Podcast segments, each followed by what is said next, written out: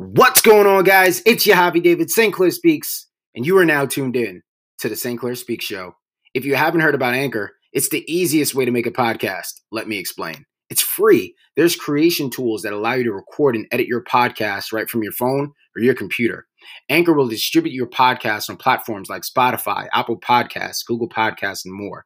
You can make money from your podcast with no minimum listenership. It's everything that you need in a podcast in one place. Download the free Anchor app and start your journey today. It's that time.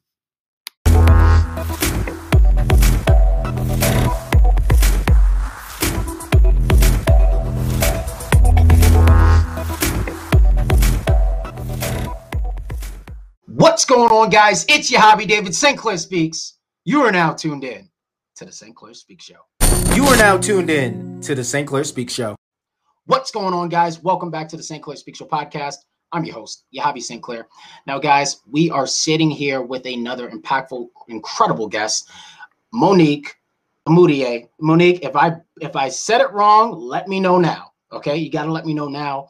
Um, one of the things that I'm excited to talk to Monique about um, is content marketing, social media marketing, building an online presence through social media, as well as leveraging content marketing, telling your business story through social media, and how you could pretty much get started with literally no dollars, right? So it doesn't cost anything to have an Instagram profile, it doesn't cost anything to have a LinkedIn. But if you don't know how to use these platforms efficiently, you're not getting anywhere right? So without further ado, I'm excited to have Monique on the podcast today. I I'm really gonna pick her brain, kind of like switch gears, kind of like switch it up a little bit in terms of my normal questioning. I want to know how can we build not just a presence on social media, how can we be consistent? Because anyone could get started, but not everyone stays consistent. So without further ado, Monique, I want to welcome you on the St. Clair Speak Show podcast. Again, if I said your name, your last name wrong, let me know now. Please correct me. Welcome to the podcast. Hi, thank you so much for having me. I'm excited to be here. Yeah, it's Monique Idemudia. I love it. I love it. Now, Monique, I am uh, thrilled to interview you today because there is a lot of tricks to the trade with social media, right? You know, building an online presence, telling, you know, your business story through social media. If it wasn't for podcasting, I wouldn't really know how to navigate, right? So walk us through this. And I and I want you to kind of like take us all the way to the beginning. How did you get on this path today? Right? What sparked this for you? Yes, I've always been passionate about marketing. I've always liked it. From a very early age onwards, I knew that I wanted to be an entrepreneur and I just been fascinated with all things business and entrepreneurship. And my very first job, I was still a student. I had a job as a working student in a marketing department of a corporation. And yeah, I just fell in love with marketing even more. I just knew that that's what I wanted to do. And when I felt ready to start my own business, I founded my digital marketing agency, Dragon Digital Marketing, uh, back in 2019. And yeah, here we are. what's up. That's what's up. All right. So like walk us walk us through it. Like what is digital marketing like? Well, like you know, we hear the title, but what is the work behind that? Mm-hmm. There's a lot behind it. It's a very broad term. Digital marketing is basically marketing, but you're utilizing digital technology and digital media. So that can be like email marketing, it can be content marketing, social media marketing, it can be podcasting, video marketing on YouTube. There's so many things. It can be lead generation, your website and SEO. So there's just there's just so much to it. And then there's, you know, online PR, there's marketing automation, there's influencer marketing, um, event marketing with online events, digital events, uh, webinars, um, all all those kind of things. So yeah, there's a there's a lot to it, and yeah, that that's what it is. So you need a broad skill set to be able to market a business properly leveraging all of those channels and yeah being digital being online and building an online presence that way. So let's unpack that right? Because because it's a lot right? There's so much different variables to digital marketing as we as we know now. There's so much different variables. So how can you know, someone who's, you know, worked, say, a nine to five their whole life, right? You know, you lost their job to the pandemic. Everyone's forced to go remotely. Walk us, walk us through that. If you were someone who, you know, just got let go from a job and you have some type of aspiration to just start with social media, right? You're starting out, you've never had Instagram before. Walk us through that. Right. So, would that be for a business or just for yourself? Uh, I would say a little bit of both, right? A little bit of both, uh, business okay. And right. personal branding. Okay. So, generally speaking, the first thing you do is you want to set your goals. You need to know where you want to be and what you want to get out of it, right? So, you need to just uh, see, like, okay, this is where I'm at right now. I'm here right now. This is where I want to be in the future. So, you set your goals really clear and then you work out a strategy about what steps to take to get there. So, you need a dedicated plan of action and then you also need to follow through with the steps on your um, action plan and and stay consistent with it over time and then you get where you want to be.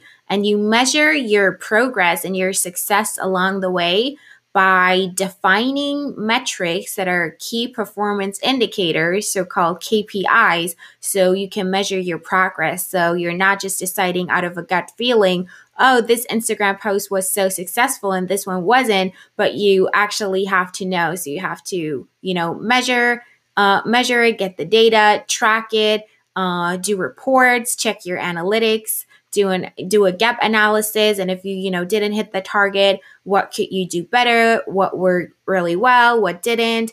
And yeah, that's how you decide where to go from there. Your strategy is also not you know a set it and forget it thing. It's very dynamic. Things change, the environment changes, the social media algorithms change, people change, what they need and want changes. So it's a very dynamic and fluid thing that you always have to revisit and reevaluate. It's a very profitable business as well. I can tell you that now. It's a very profitable business. And for those who don't know how to navigate on social media or through content marketing, you're going to get left behind, right? So, you know, I'm hearing, you know, you're mentioning all the, you know, you mentioned KPI. You're like, you're really diving into the science of like looking at what performs right, right, and and what's the best, uh, the best way to pretty much just like kind of like build this presence.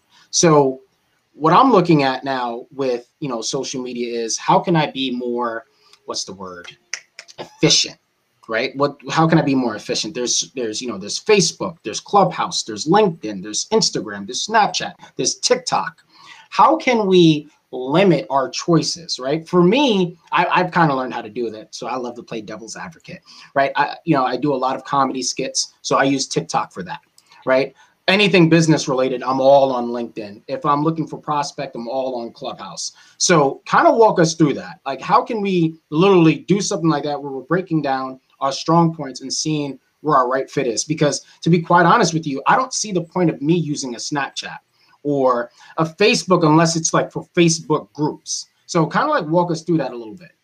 Yes, that's a great point. So you have to do market research basically. This is part of marketing and you analyze your target market, where they hang out, where they're at, and but which is very important why they hang out there. So you also have to look at the intent. So on Facebook, for example, people want to keep up with their friends and family and see updates from them. On Instagram, for example, people want to be inspired, they want to be motivated, they want to look at beautiful pictures and visuals and graphics, right? On Twitter, people want to see what's going on. They want to get their news. Like the slogan says, it's what's happening. So people want to be updated about recent things that are going on in the world. Then on YouTube, people want to be entertained, but also educational content and how to videos do really, really well on YouTube. And then on TikTok, it's a lot, you know, entertainment and dances and just funny uh, little clips. Uh, very, very similar on Snapchat. And on Clubhouse, it's like a high powered podcast. It's a lot about learning and entrepreneurship as well, depending on what niche you're in. So they have a bunch of different topics um, that you can talk about on Clubhouse. And there's so many rooms related to a variety of topics. But uh, from a from a business or personal branding or marketing standpoint, it's it's also really good. And then you have LinkedIn, which is um, yeah, very very much B2B, but it's also B2C and people want to see updates from their favorite brands and companies, and people want to network and build a professional network, and people are also looking for jobs on there. So now look at what you do for people, what kind of problem it is that you're solving, how are you making the world a better place, and what are you doing for your customers, and then choose wisely which social media platform is the right one for that. And it has nothing to do with what you like personally for your private life. You could love hanging out on Instagram and it's like your favorite platform, but you're in this, uh, I don't know, super technical business to business niche and it just doesn't fit into your social media strategy and you'd rather be elsewhere. So you really have to um, evaluate that, back your decision up by data. So make data driven decisions and then go from there and lay your strategy out like that from the very beginning. Data driven decisions. I love yes. Data driven decisions. It's going to come down to the numbers because numbers don't lie. And it's so true. It's like, all right. So I'll give you an example. So last week, I think it was last Saturday, I tried to do a webinar last minute. It was a last minute thing. I got inspired from YouTube. Uh, I was I seen some video and this guy was like, look, I scaled up quickly because what I did was I doubled down on my prices. So I charged twice as much and I did webinars every Sunday for the last two years. Then a light bulb went off. I'm like, okay, I'll do that too. So I'll double down on my prices and I'll do webinars every Saturday. Then I did one last minute. No one showed. But then I'm like, you know what? I didn't have enough time to market it. But I also said, you know what? I don't even have to do that. I could just open up a room on Clubhouse with the same topic and 70 random people will just pop up. And it's literally the same exact thing. So talk us like what literally talk to us about Clubhouse right now because I just got the update yesterday and I could now monetize and get payments uh, through Clubhouse, which I wish I've been getting this since you know I've been on the app. Um, there you go. All right, so walk us through walk us through Clubhouse because we have the monetize feature now. You know, like as you mentioned, it's one big, big, big podcast of just organic community. Yeah, that's right. So the platform is built for opening up rooms spontaneously and then people get, you know, a notification or they get pinged in the room and it's all spontaneous. It's not meant to be, you know, it's not built for having to promote your room or your event like weeks in advance and like build up to it and build hype like other things are. Like for a webinar, you would need something like a launch launch strategy to get people to show up and then you see a drop off from the people who signed up versus the people that then actually show up to your event and all of that. And on Clubhouse, it's just more spontaneous. Um, it's live, there's no replays. So people have to join and tune in then and there, or they're going to miss out and they're not going to be able to, you know, consume that content anymore later. So if you're not into like, you know, launching and marketing and promoting your business in advance and you're all about, yeah, last minute, like I'm feeling like talking about that right now, Clubhouse is just the app for you because you do not have to do all of that uh, promo beforehand. So it's like super handy. And that's what you have to ask yourself what is it that you want to do? And which social media platform fits into that uh, perfectly. And yeah, Clubhouse is still very new. They're constantly adding uh, new features, which I really, really like to see. Uh, yeah, now you can monetize it as well, which is great. You know what's so crazy? Like I you know, I've recently, because inspired by one of my former guests that I had on the show, um, he was looking to get booked on various other podcast shows. And I'm like, you know, when you're open to opportunities, you start to see them all the time. So I became a podcast publicist out of nowhere. And of course, I, you know, my rate is, you know, it's a really high rate, but I have a very high profile client. And then I also, you know, I was thinking out loud and I was thinking to myself, I'm like, okay, this is great. I actually like what I'm doing. How can I find more clients like this fast at volume? I was using tools. I recently got into marketing myself, so I was using tools like like LinkedIn Helper 2, Sales QL, and I recently started using a uh, Seamless AI. But all automation, all that, you know, good marketing aside, my ideal clients are in Clubhouse and we could meet these people like like that instantly not even just starting a room just jumping in a room and jumping on a stage. And i started to develop this type of strategy where i'm where i would attend maybe like five rooms a day or six rooms a day. But I, i'm being more intentional on the app because if you don't put yourself on a, on a really tight timer on this app you'll be on there all day. So i figured i'm like okay my ideal clients are on clubhouse but how can I build a community that will last on Clubhouse? Because I started on Clubhouse back in December, and um, I have under, I believe, under 2,000 followers, right? So under 2,000 followers on Clubhouse, but how can I build a community that could stay with me, right? Without pouring out too much. Yes, you stay consistent with it. So you basically do what you've already explained that you do. You start rooms on a regular basis. Ideally, you would have a fixed schedule where it's like every Saturday at 2 p.m. or I do this, or every Sunday at, I don't know, 4 p.m. I do this. So you build an audience and they already expect it and you give them a chance to build a habit around it. So let's say, I don't know, they read the newspaper at that time every day, then they like make it a habit to tune into your room and listen to you while they're doing that. And it becomes like, yeah, this this habit for them, which is like a no-brainer. So they tune in to your show. It's like a show, essentially, like a TV show that people watch uh, regularly and they never want to miss out on an episode. That's what you do. And then you also join rooms and you're just a guest in those rooms. You're an audience member you're a speaker. You can hop on stage you can be a moderator, uh, whatever you know, whatever you uh, like to do best. Use it in a strategic way, depending on the room and depending on what your goal is. And if you do that on a consistent basis, uh, you'll start to build a real community and, and, gain a following, and you can connect with those people um, off platform as well. On Clubhouse, you get the opportunity to, you know, link your um, Twitter profile as well as your Instagram uh, profile on there, and that way you can, yeah, really, really build a community on Clubhouse. Oh, it's it's it's so organic. Like it's crazy the amount of people that I've met on this app in a short period of time. So I want to talk to you about email marketing. So I was making a, I was recording a how-to video this morning and I was dive like the message of what I was doing was if you're not building a list, you're not building a business.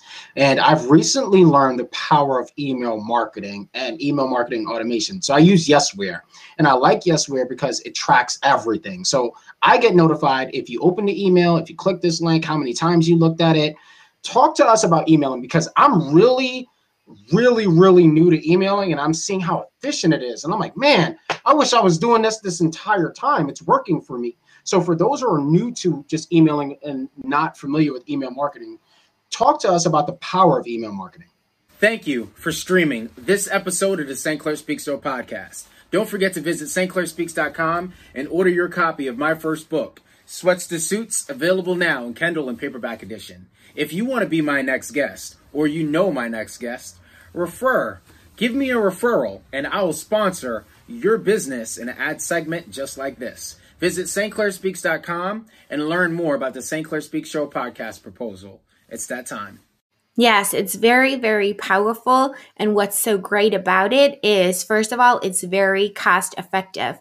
It is super affordable to get started with an email marketing software. Everybody can do it essentially. The entry barriers are super, super low. So you can get started easily and quickly. Uh, a lot of the softwares will give you forms that are native to the software. You put like the little code snippet on your website embedded, and it's like natively integrated. So when somebody submits the form to sign up to your newsletter or to opt in to whatever you're offering them, you see it in your email marketing software and you can, you know, have your lists on there. You can segment the context on there, do whatever advanced um, automations it is that you want to do. So you can get really, really uh, detailed and advanced there as well. And what's also uh, what's great about that, that it's so cost effective is that it has the highest ROI when it comes to digital marketing. Like no other channel has a return on investment that is as high as email marketing, which is also because it's you know so low cost and you own your email list. So this is not a channel where there's like a middle man in between and you're dependent on like any anybody else's algorithm, like on social media, whatever, but you can reach your audience whenever you want to reach them, and your reach is always 100%. So if you send out an email to your list of recipients, every recipient receives the email, like, period. That's what it is. That doesn't mean that everybody opens it and reads it or clicks a link in it, but you can reach your audience whenever you want. And it's your audience. You own your email list and it's not somebody else's uh, platform. So that's why it's super, super important.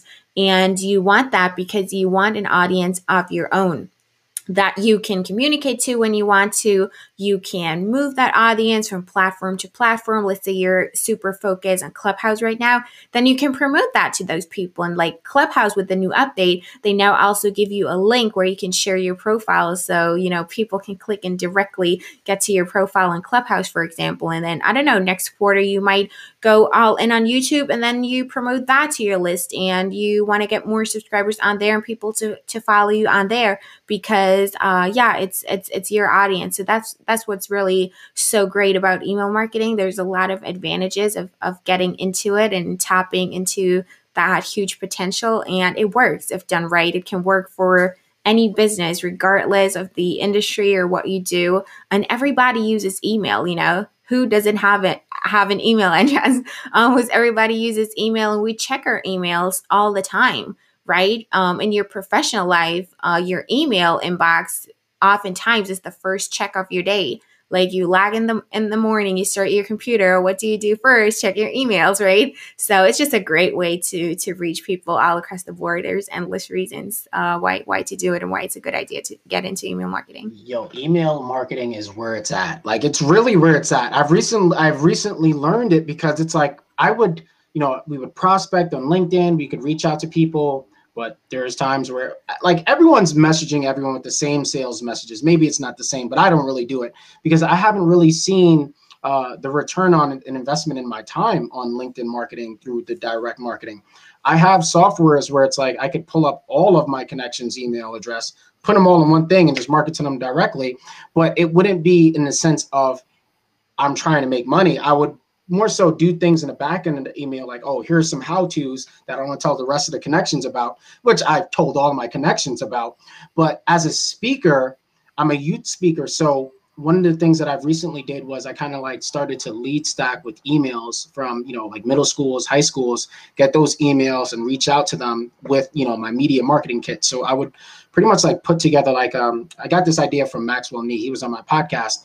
So he had like this Canva design and it's like eight to nine pages, but it's all about him all in one thing. So instead of me sending like a jumbo big text, I would send something short and sweet click my media kit that has more about me and it has a lot about me right through the email marketing so as you mentioned not everyone opens the email so i want to talk to you about you know a good subject line right like i'm i, I kind of suck at that and, and it's okay it, it's totally fine but i'm really bad at you know uh, an eye opening or something that really pops, right? Like a YouTube video would be like, oh my gosh, I lost $5,000. Here's how, right? Something that really kind of like gets people like to open up an email. Walk us through that and, and what should that be? Should it be something that's like not, not too cheesy or just right spot on?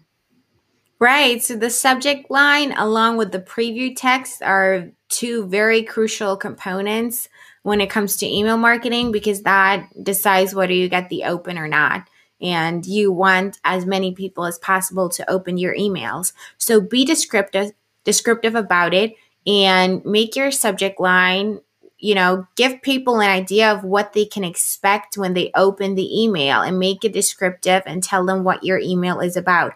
Don't use like clickbaity strategies um, it is known to improve the open rate if you put their first name in the subject line. So you can use a personalization token there. Uh, your email tool will allow you to do that, and then you can do that. Um, make it relatively short. You don't want it to be truncated because if your subject line is too long, it, it gets abbreviated and it says dot dot dot. So definitely make make it short and also try to always front load it with your keyword or your most important information that you want to get out there.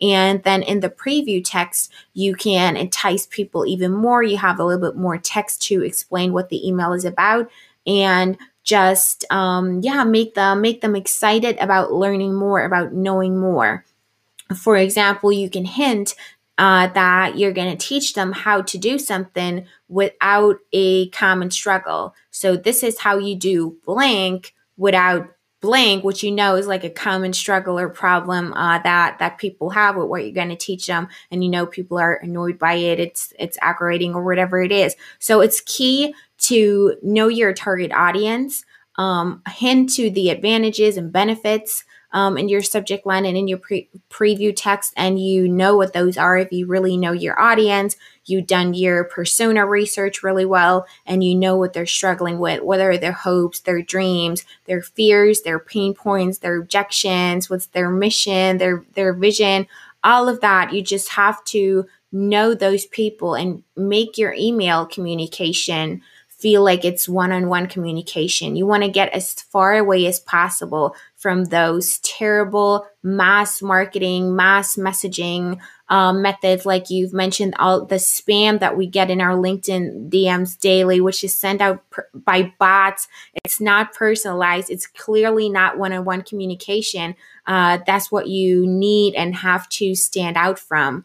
Um, you you don't want it to be like that. For example, if I send an email um, to to a friend and it's an authentic personal message from me to you because I care about you and I want to share my knowledge and teach you something to help you out in in your life. I wouldn't capitalize every word in the subject line right? That's not a natural way of writing. So that's for example a tip to make it look more personal not like a email that comes from a mailing list or that comes from a company. Same with like your um the email itself. Make it very, very basic. Use text. You can use an image. You don't have to even use an image in every email.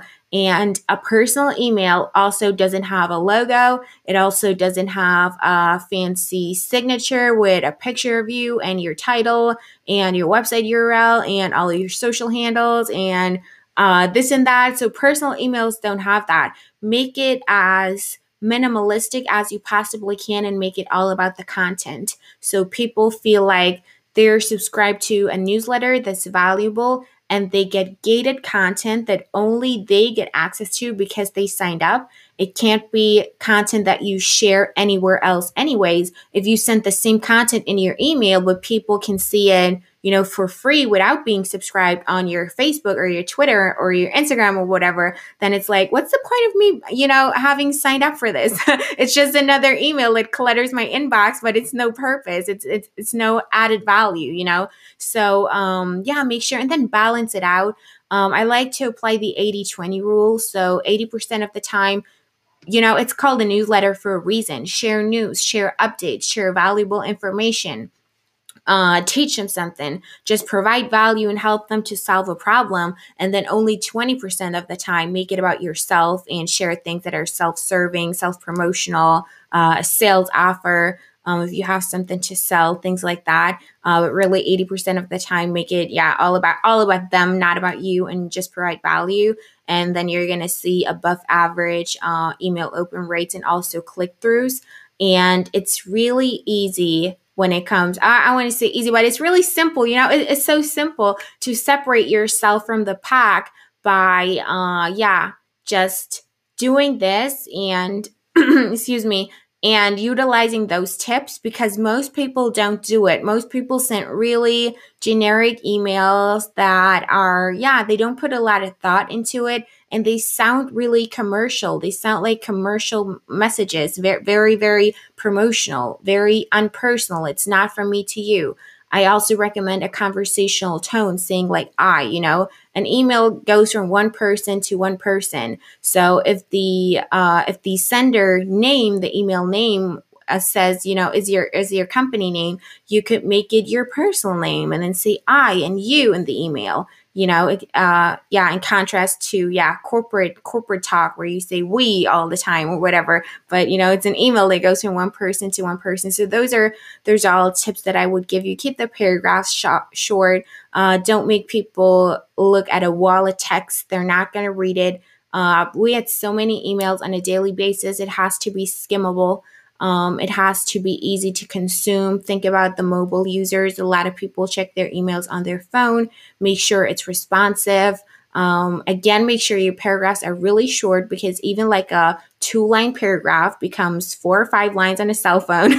so yeah, keep keep all of that in mind. Yeah, and make it about one thing one email has to be about one thing. You don't want to confuse people and cause analysis paralysis. If you if you're like, oh, check out this blog post, and then I published this podcast episode, check this out too, and then click on this link to get that, and then do this and this, and then you know they're just going to end up doing none of those things. So make it about one thing and have one clear call to action in every email uh, in the end, and you're going to see success in your email campaigns That's for sure. That's, and that's never skip, never miss out on a on a email newsletter. If you send out a weekly newsletter, send it out every week.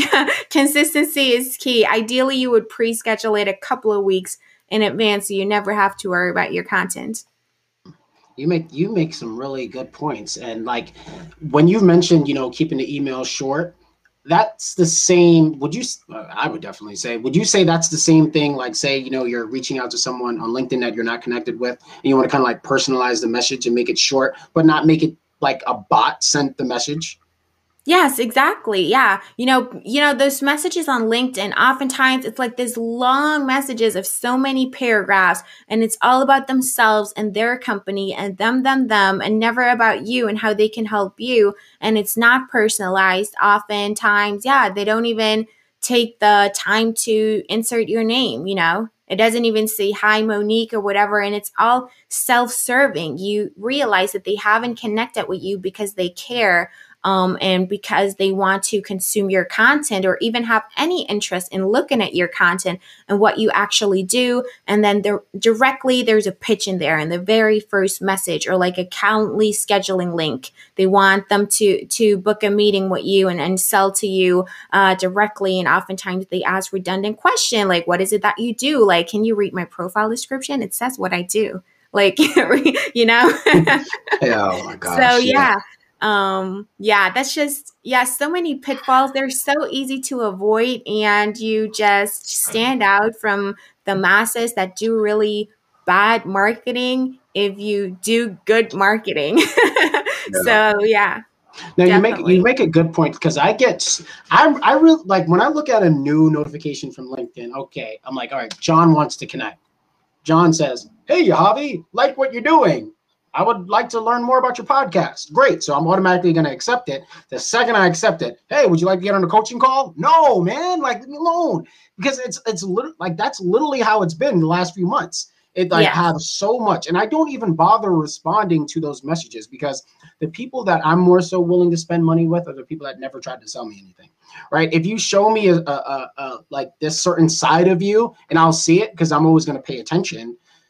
I'm more than likely going to go in my pocket and say, okay, I'll I more than likely will go with your services, or hey, I might need that product. Versus that first form of contact, bro, you didn't even warm me up. Like you're trying to get me, and it's it's just not going to happen. It's just not going to happen. exactly And it yeah. is the same thing. You make a good point. Yes, exactly. Yeah, that's so right. That's why I'm all about inbound and attracting people to me with the content that I share and I make sure that it's, you know, valuable and it helps people and I'm showing up on a consistent basis with good stuff than being outbound and yeah, trying to you know, interrupt people in their in their day and send them unsolicited messages. They don't even know who I am and what I do and if I'm trustworthy and if I practice what I preach and if I'm actually an expert because how would they know? You can't expect them to, right? So you have to prove yourself over time. And what I do is I I disconnect and I don't want those people in my network. They're just going to screw everything up um, you'll get a lower interaction rate because those people are not interested in you. They're never going to engage with your content because they don't care. They're just going for, yeah, they're just thinking very short term and they're just going for a sale immediately. It's like, I, I like this metaphor. It's like asking, asking somebody to marry on the first date. That's like the equivalent of what they're doing. So it's, it's not worthwhile. I don't even know why people are, so many people are still doing that. Um, it must have been a fraction of a, of a percent that they see a success rate. It's just not worthwhile doing. Uh, you rather, you know, put your time and effort into creating great content and attracting people organically to you by organic inbound marketing. That's just, uh, yeah, the, the new way of doing marketing and, and so much nicer um, too. So if, for example, you have all of those people in your network, you've, you've accepted the connection, they've pitched to you, you're not interested, you're just going to ignore them, then you post something. The, the way the LinkedIn algorithm works is it shows your post to a small number of people first, a small number of connections. And depending how that small number likes your post and engages with your post, it's gradually going to show it to more and more people. That's why LinkedIn also has such a great um yeah, the, the lifetime of your post is really long on LinkedIn. You still see things pop up in your feed that people have posted a week ago, two weeks ago, three weeks ago, because that's when you see it, right? So if you have all of those unengaged people in your network, it really, uh, yeah, hurts you more than it serves you. And it's not about the numbers. It's not about having many connections or many followers. Those are all vanity metrics. So I would keep my network high quality, would engage people that actually care to yeah engage and have a have a real conversation network with you and remove those connections you're making me about to go yeah i'm about to go on my linkedin after this interview and go on a purge like if you're not engaging yeah. i gotta get you up out of here because when i first started on linkedin for me like like I'll call a spade a spade. For me, it was all about the numbers. I'm like, okay, I got to get my connections up, right? And I started to engage with, uh, of course, you know, with Gary Vee, I use the strategy, the 180 rule, right? So I'm always in the comment section and I'm kind of like looking for community there. But I recently, I made this point earlier, I was using like a software like LinkedIn Helper 2, which introduced me to SEO. So that's my next question for you is how can we like really take advantage of the search bar in LinkedIn because it's one of my personal favorite features because – I could, you know, write something generic as real estate podcast, then it would give me a whole list. Then I'll just fr- filter it down. So walk us through that and tell tell us a little bit more about SEO first off and how we can leverage that, especially on the search bar in LinkedIn, because a lot of people don't know how to really use that. Yes.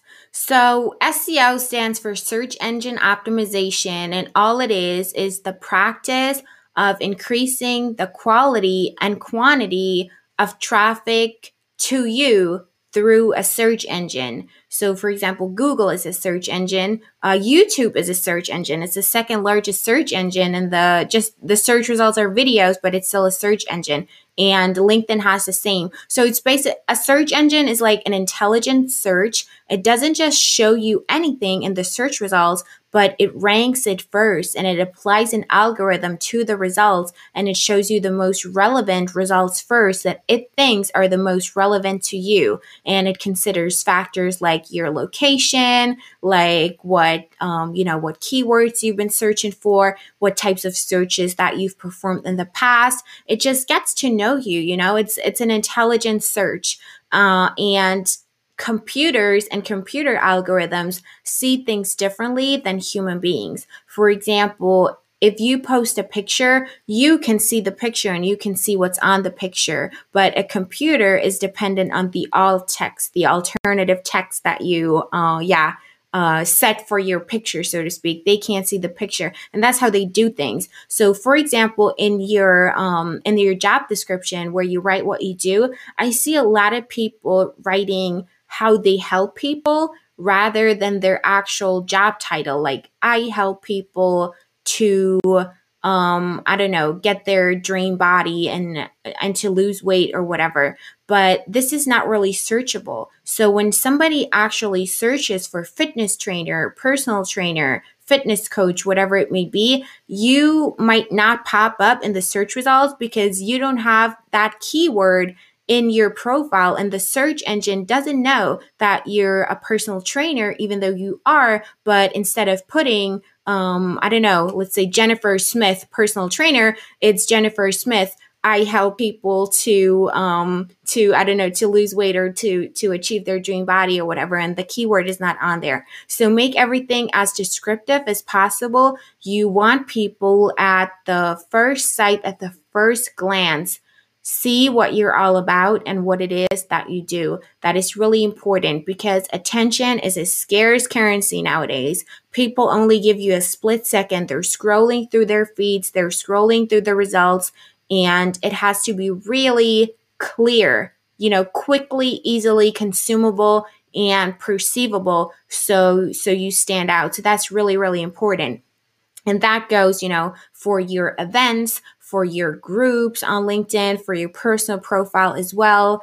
uh, for your for your company profile. If you want your company uh, to to be found, at a, I mean, for most people, it might be too late now. your company already have has a name, but if you're um, thinking about starting a startup, make it descriptive. So you know, I have a digital marketing agency. It's called Dragon Digital Marketing because a, I like dragons, and B, it's a digital marketing agency. So I want the name digital marketing to be in there when people are searching for digital marketing. I want it to pop up. I want it to be descriptive. So that is very, very important.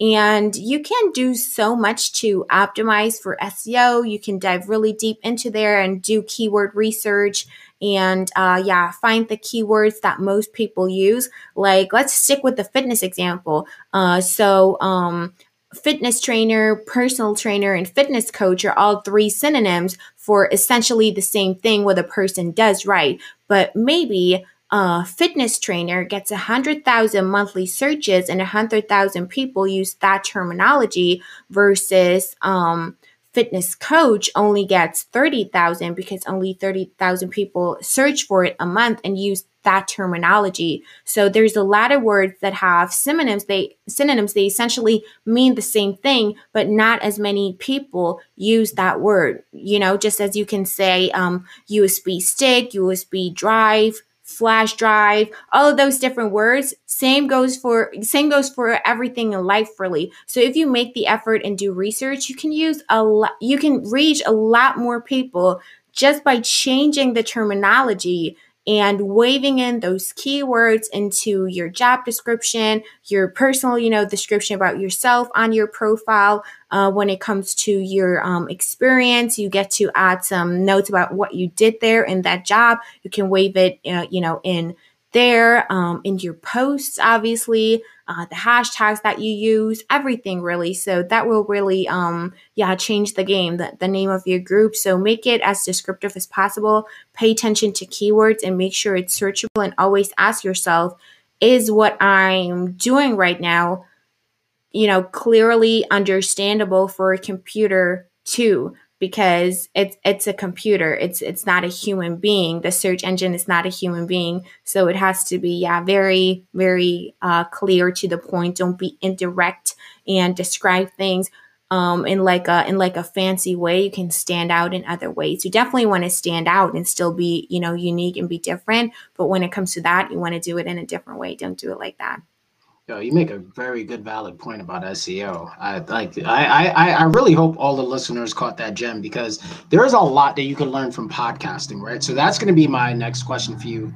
Just podcasting in itself, but like just to even play devil's advocate, like someone could say you could search on Google after this episode is out. Of course, you could search St. Clair Speak Show SEO, then this episode would pop up, right? Monique diving into SEO so I love I love that aspect for Google. Now my next question is podcasting, right?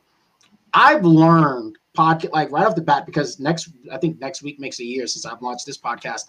But ooh, congratulations to me. I've learned a lot through podcasting, and you also mentioned YouTube, and of course there's Google. There's I you know there's YouTube University, but for podcasting, for podcasting in in in, in, in that regard, talk to us about the benefits of podcasting because I've had a lot of people on the podcast. I love podcasting. From my side of things, it's great because it's like for me, it's like more of an educational thing, depending on what I want to learn, right? So to have you on the podcast, I'm learning more about marketing. My listeners are learning more about marketing.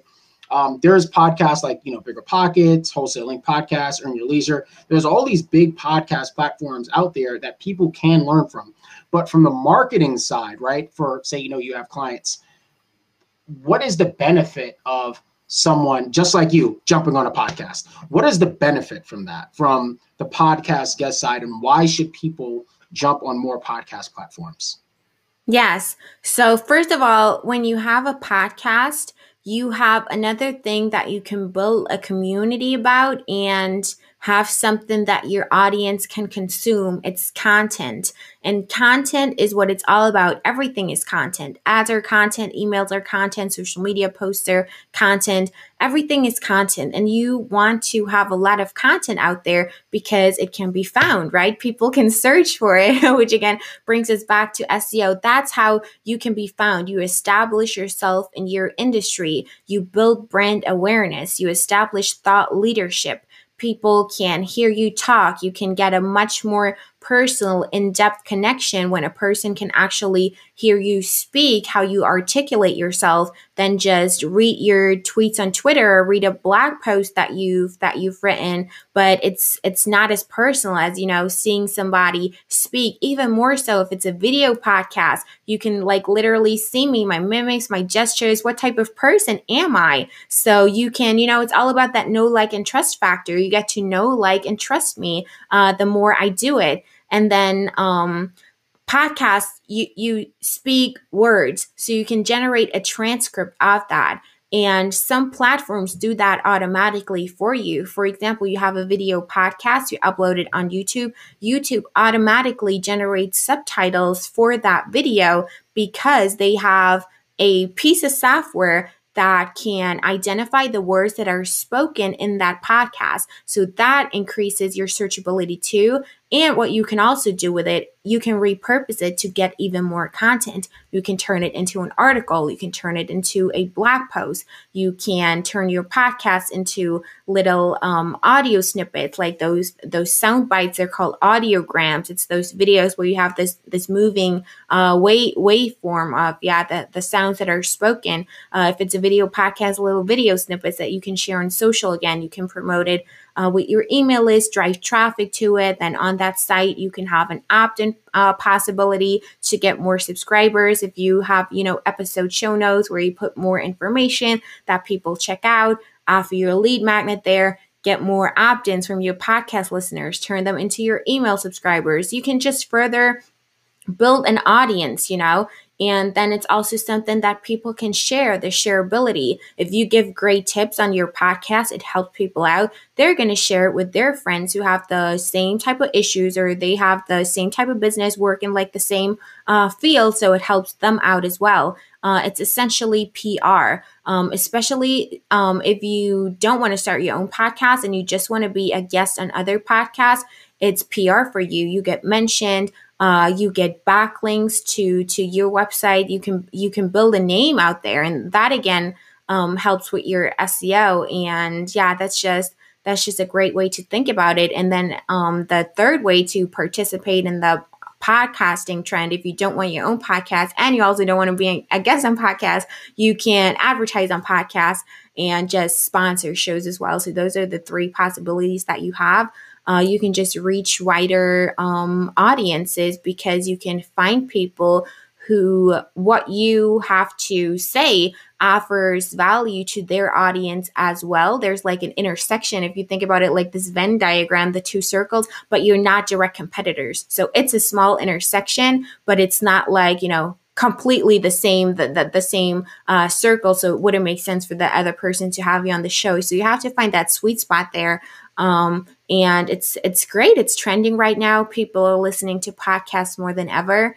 It's just recently became a one billion dollar industry, and um, it's definitely trending right now. People are more and more busy. You know, with things and we have to multitask. How else are we going to get through our day? There's just so much to do. And podcasts are great to just listen as a sideline while doing something else. And since we're constantly multitasking, put our earbuds in or whatever and just uh, just learn something. Um, on the way, it's it's just great, and everybody has value to share and value to bring. Um, so don't be, yeah, timid don't let imposter syndrome stop you. You can you know things that other people don't know that they would like to know and you can teach them and you can find the right shows to to be a guest on or start your own show if you want to do that. And podcasting too is very very cost effective. It's yeah very affordable low entry barriers. You can sign up and host your podcast for like, I don't know, like 10 bucks a month or whatever. It doesn't break the bank. it really doesn't. You just have to invest your time and come up with a great concept and it's still worth doing now. It's not too late. Um, it's still growing. So um, definitely, definitely get into podcasting. I personally do both. So I have my own podcast called the Dragon Digital Marketing Podcast, where I give small business owners digital marketing tips. And then I'm guest on a guest on podcast here, like I'm a guest on your show uh, right now. So yeah, definitely, I can highly highly encourage that. Yeah, I freaking love podcasting. Podcasting has been like, if there's one thing I'm proud I stuck with during this pandemic, it's this podcast, right? Like I launched this podcast around the same time I launched my first book, and I was excited about the book, but the the the from the longevity standpoint, the podcast is what kind of helped me with the personal branding. So from the personal brand standpoint, I could I'm more so known for fitness. I was a certified personal trainer for eight years, but for podcasting, it kind of like it really unlocked a new me. And also from the networking side, all of my you know previous guests all professional, so it's a great way for me to build my network. So I'm very picky because I've turned down a lot of interviews. If it doesn't really speak to the to uh, you know the niche of the podcast i'm not going to have a music artist on here talking about their, their album. That's just not going to happen.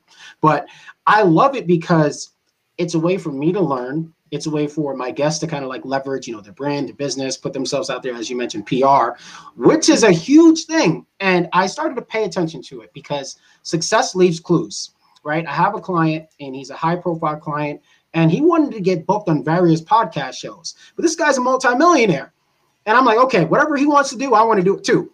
Right. Like if, if someone is successful, you know, success leaves clues. So I just started to pay attention to that. I'm like, yo, why does he want to be on so many different podcast shows? Right.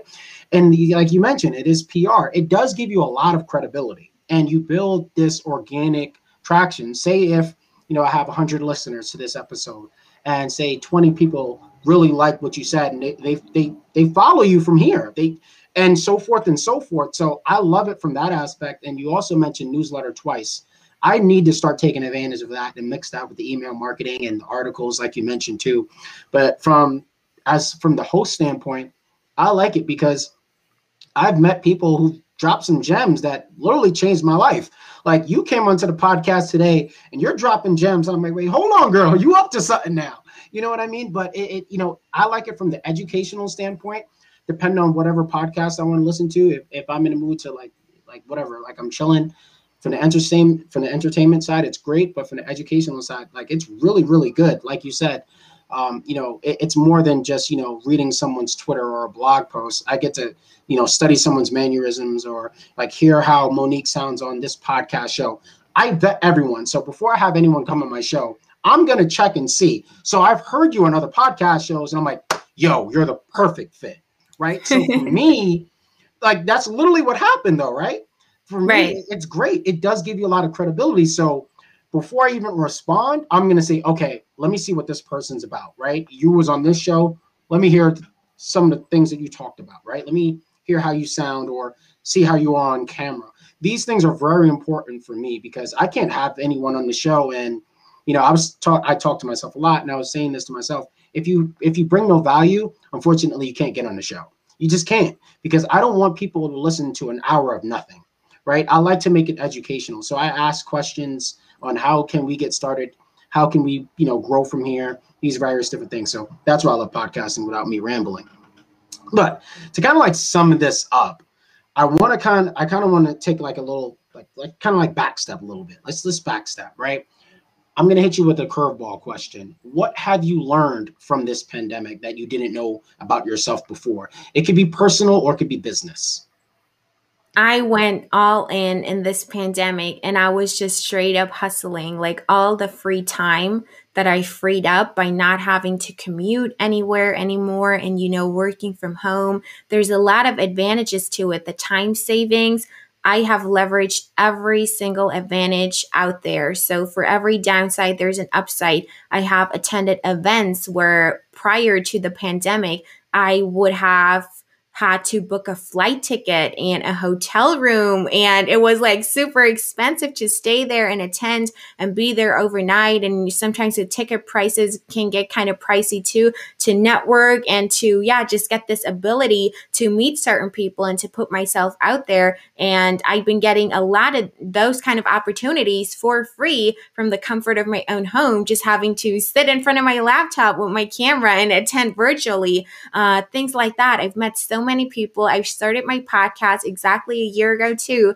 I started in late March, uh, 2020. Uh, yes, yeah, so it's like our podcasts have uh, approximately the same age and the networking aspect of having a podcast and having started a podcast is so great. I've met so many really great people and we're actually connected now. So they're not just quote unquote dead connections that you are connected to on LinkedIn or whatever, but you've never really sat down and spoken to the person and yeah, got to know them and had a real conversation with them. But through the podcast, I have been able to do that and I got access to people who I otherwise wouldn't have gotten access to and wouldn't ha- have gotten the chance to speak with and to learn from yourself because you widen your horizon yourself. Like you said you're learning from your guests. Everybody can can learn from from somebody else. You have to take in all of that and it's just you know it's just a win-win because you get access to people and they're interested in hopping on your show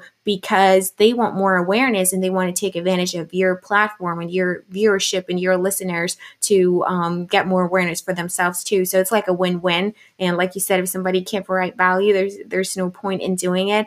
Um, that's what I taken away from this pandemic. And yeah, I worked really, really hard and used it to my advantage to the best of my abilities.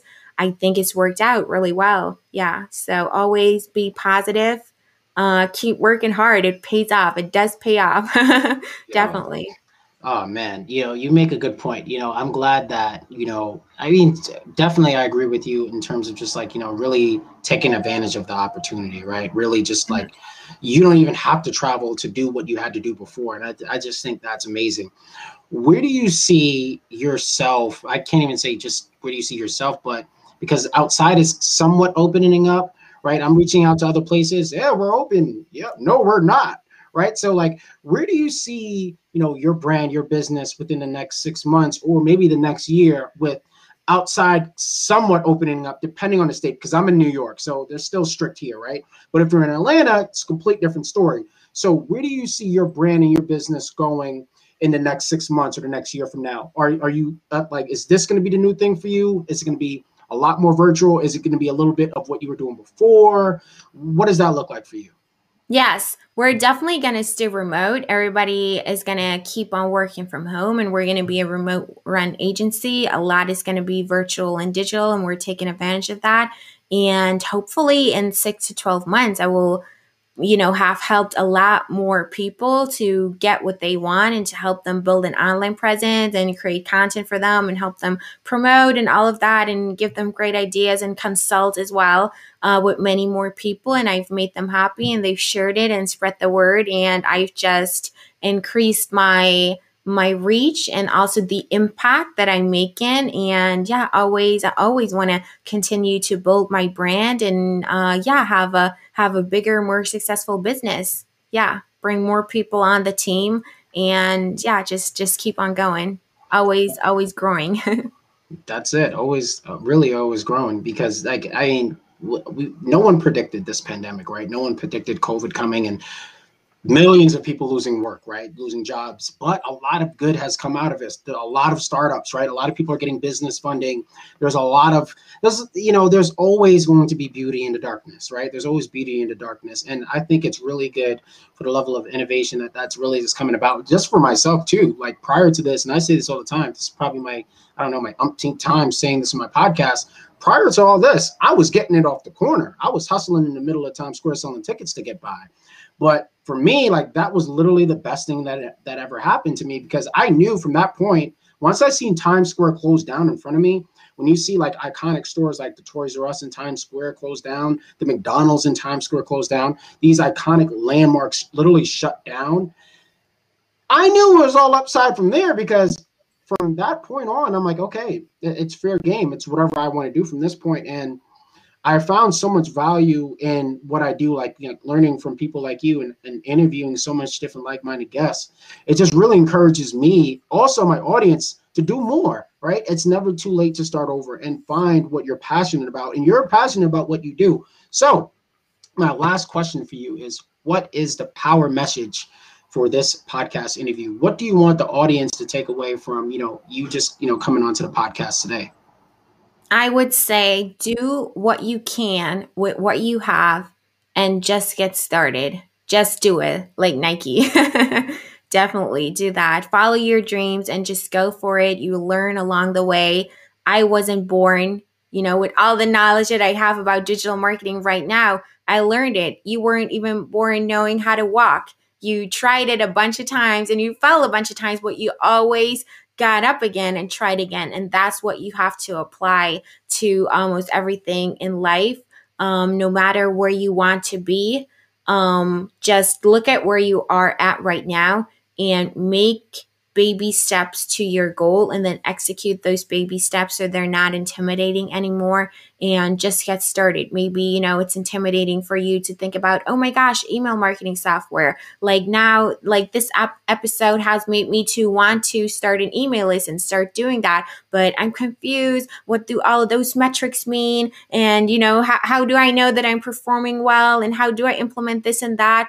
Um, yeah, just don't do not give up. Don't not do it be, because you're intimidated right now. Embrace learning and embrace your personal growth. If you need help hire a consultant like myself and just yeah just keep going. Just do it. Yeah. Absolutely. Just do it. Monique where can uh where can we follow you and stay up to date with with everything that you're doing? Yeah, the best way to get in touch and to learn more is the website, and that's dragon digital marketing.com.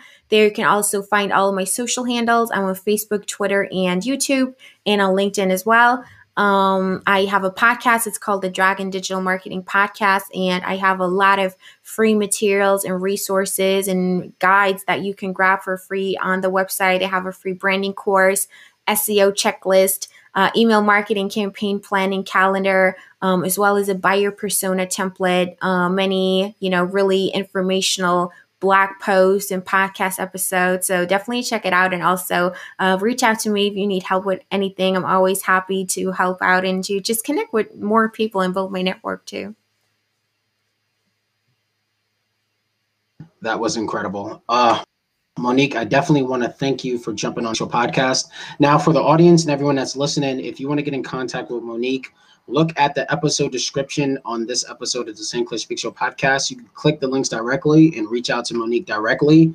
Um, if this episode has brought any value to you, please let us know in the comment section comment below let us know what timestamp that you know say monique said something at the 20 minute mark that really resonated with you let us know what that message was and what's the action you're going to take behind it because like i always say what good is information if we don't apply it so apply the information that you learned today i learned a lot and there's a lot more that we can do and that's my biggest takeaway from this episode. You know like what monique said like do what you can but there's a lot more that we can do if we just apply it if we just try. So monique thank you again for jumping on the st clair speak show podcast. I want to thank you again for spending an hour with me. Um, this was really good. I love it. Now for my audience i want to say guys thank you again. You guys have been so loyal. Please stream this episode and all episodes of the St. Clair Speak Show podcast, now streaming on iTunes, Spotify, iHeartRadio, Overcast, Radio Public. You could watch this full interview from start to finish on stclairspeakshow.com. Visit YouTube and subscribe to my channel. I'll see you guys in the next one. I'm out.